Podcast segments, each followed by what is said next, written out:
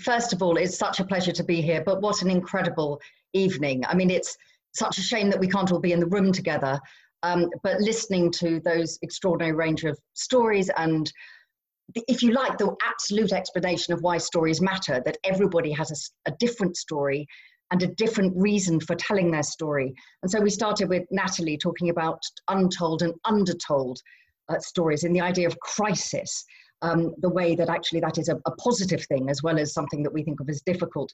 And Roger talking about the thing behind the thing and creative citizenship and the absence of Black British people on the page. And Benjamin asking what we can all do. And of course, Laura has just answered that by telling her story. She can do those things.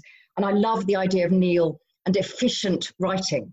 Uh, because like Neil, I found absolutely um, when the lockdown started, it should, it's, my life is like this. I am at home in a place. Um, I'm a carer for a, uh, uh, my mother-in-law who's wonderful.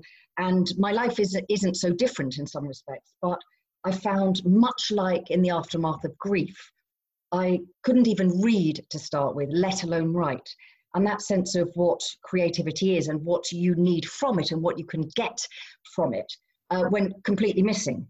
And I think one of the things that's been a pressure for many people in lockdown is the idea that you must must be productive, whereas actually, in a way, we should be saying it's enough to live, to be loving, to be kind, as Neil and Rosie were saying.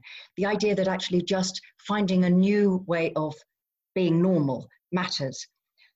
But moving away from that, um, as a writer, um, there's a phrase that I quoted in one of my early novels, uh, you know, right at the beginning of the book, by the brothers Goncourt, who, uh, 19th century brothers, who were very much the mainstay of French society and, of course, gave their name to the most prestigious prize in France.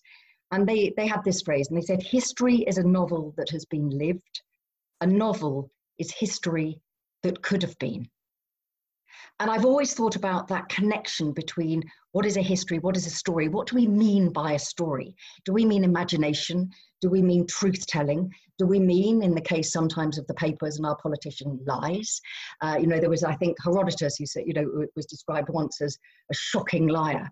And that sort of way of narrative the idea that storytelling is about power, it's also about imposing your idea of things on other people but also it's about stepping back.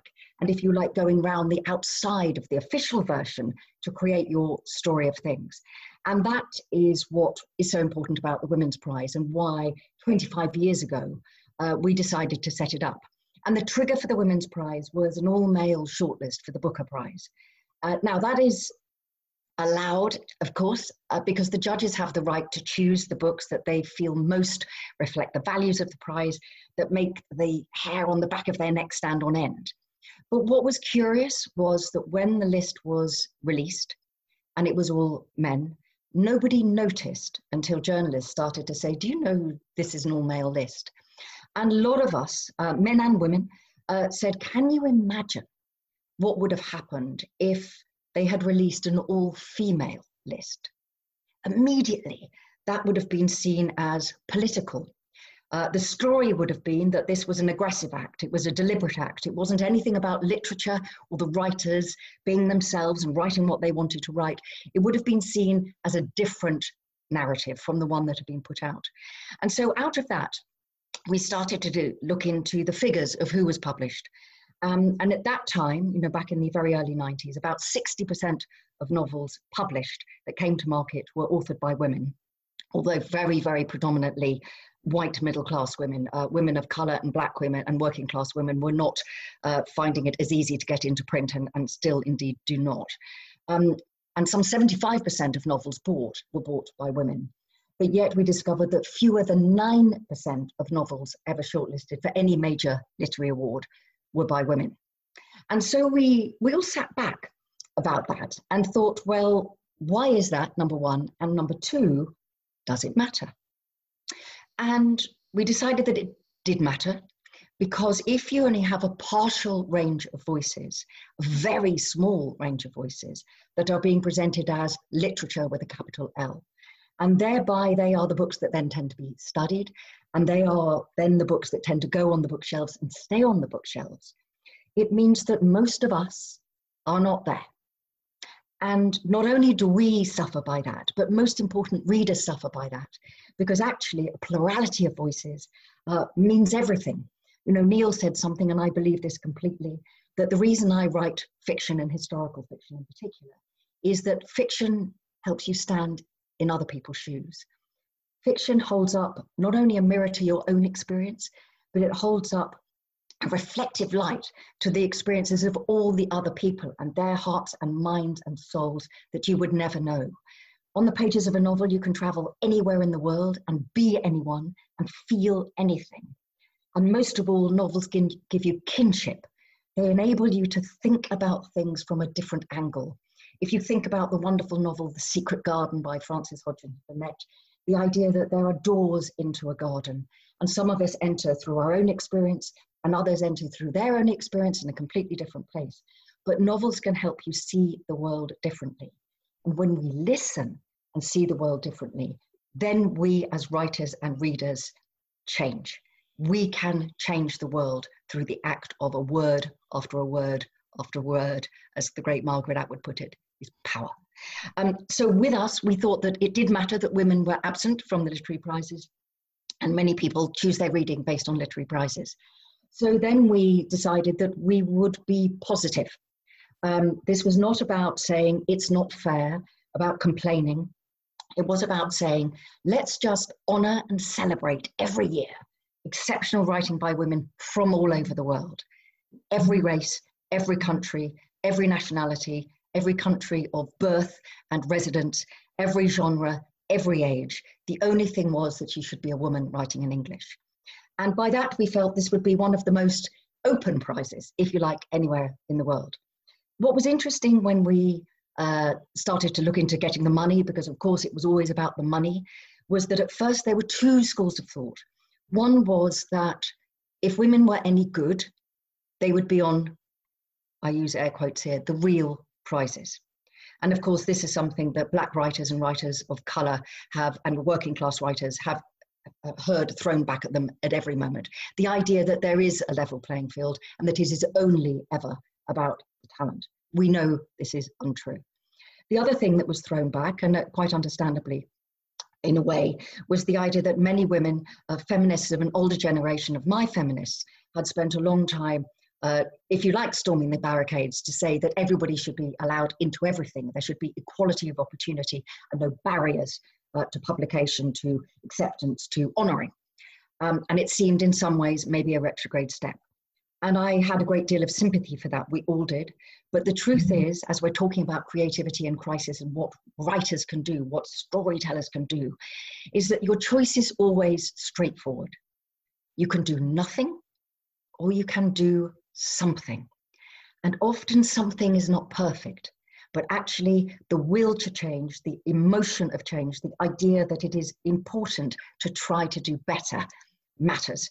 And so you will muck things up. You know, the great Samuel Beckett ever, you know, tried, ever failed, never mind. You know, I'm paraphrasing in a terrible way now, but the idea of failing again and failing better.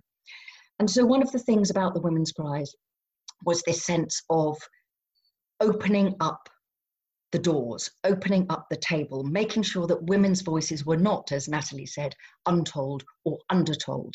Um, saying exactly as Roger was talking about the absence of Black British people, but we were looking at the absence of women of all colours and uh, backgrounds, their voices not being seen. And the idea that every story that we've heard this evening has well, well, could be a trigger to anybody. There could be people listening who might now think, do you know, my experience that I have always held very quietly inside me, there is somebody else who is talking about that, whether it's the enormous fear of the situation that many people are living in at the moment, whether it's the idea of a child being born too early and not knowing uh, whether they will survive, whether it's Susan Sontag standing there and that's in Sarajevo making a difference with those people who were too thin to remember their words, but they knew that the story mattered. So that idea of stories linking us all together kept us going. And as we launched the prize, I had a very odd experience, which was I genuinely believed, um, I genuinely believed that anybody who loved reading would be delighted, thrilled that a commercial company was going to put money into investing in a significant way into writing by women from all over the world.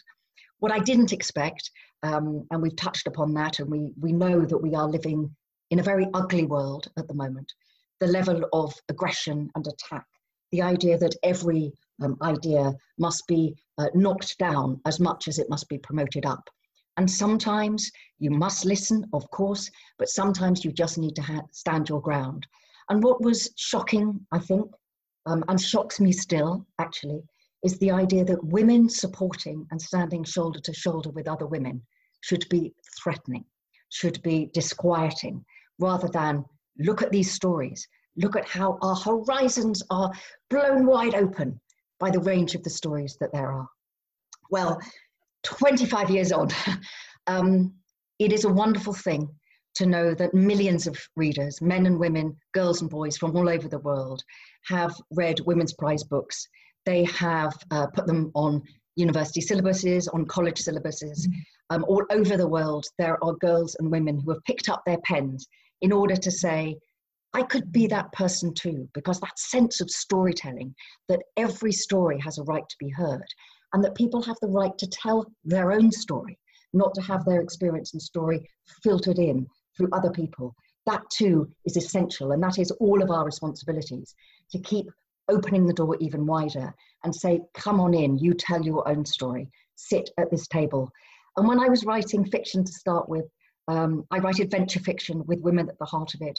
I write the stories of us, the women who were not the queens, um, who were not uh, the mistresses, who were not the noble born, uh, who are left out of the history books often, who are left out of much of fiction, just the normal people living their lives, uh, going about their daily business. And when I was writing that, I was trying to explain to my wonderful, much missed dad that I was writing an old fashioned adventure story like he used to read to me. But the difference was that in my novels, the girls and the women would get to have the swords. And he said, Oh, I see.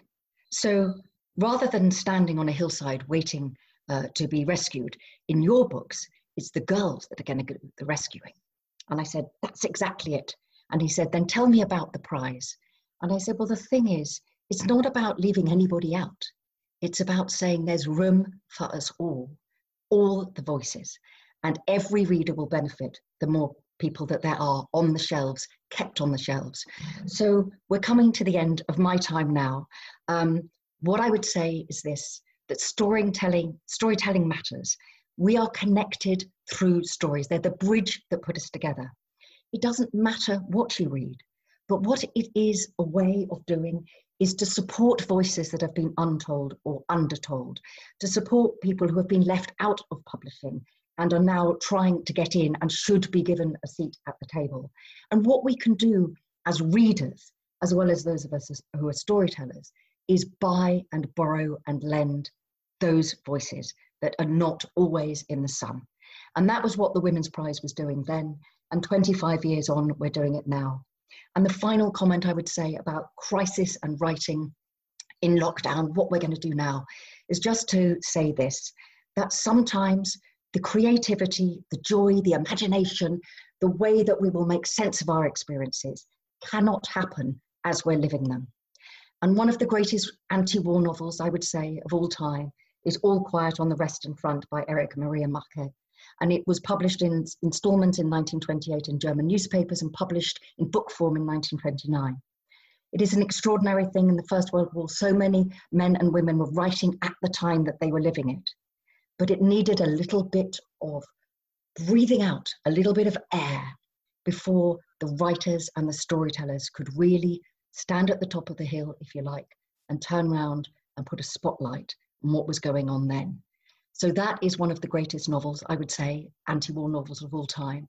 And I genuinely believe that all of the terrible experiences that people have and this extraordinary situation we're in at the moment, it will be, in the end, the storytellers that will remind us of how we lived and who we were and who we are capable of being. Thank you.